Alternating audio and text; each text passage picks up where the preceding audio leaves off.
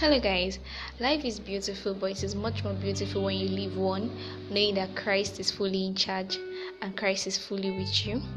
A beautiful verse in the Bible says, um, Matthew 6 3 says, Seek you first the kingdom of God and his righteousness, and all those things that others are searching and dying for shall be added unto you. That verse simply completes life. That verse completes everything that has to do with our life.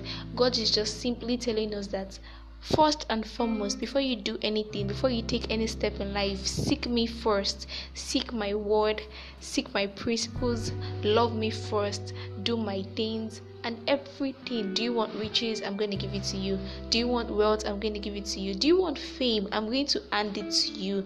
So, um, we're going on a series on how to seek God first and how to know God and how to involve ourselves with the Word of God. May God help us all.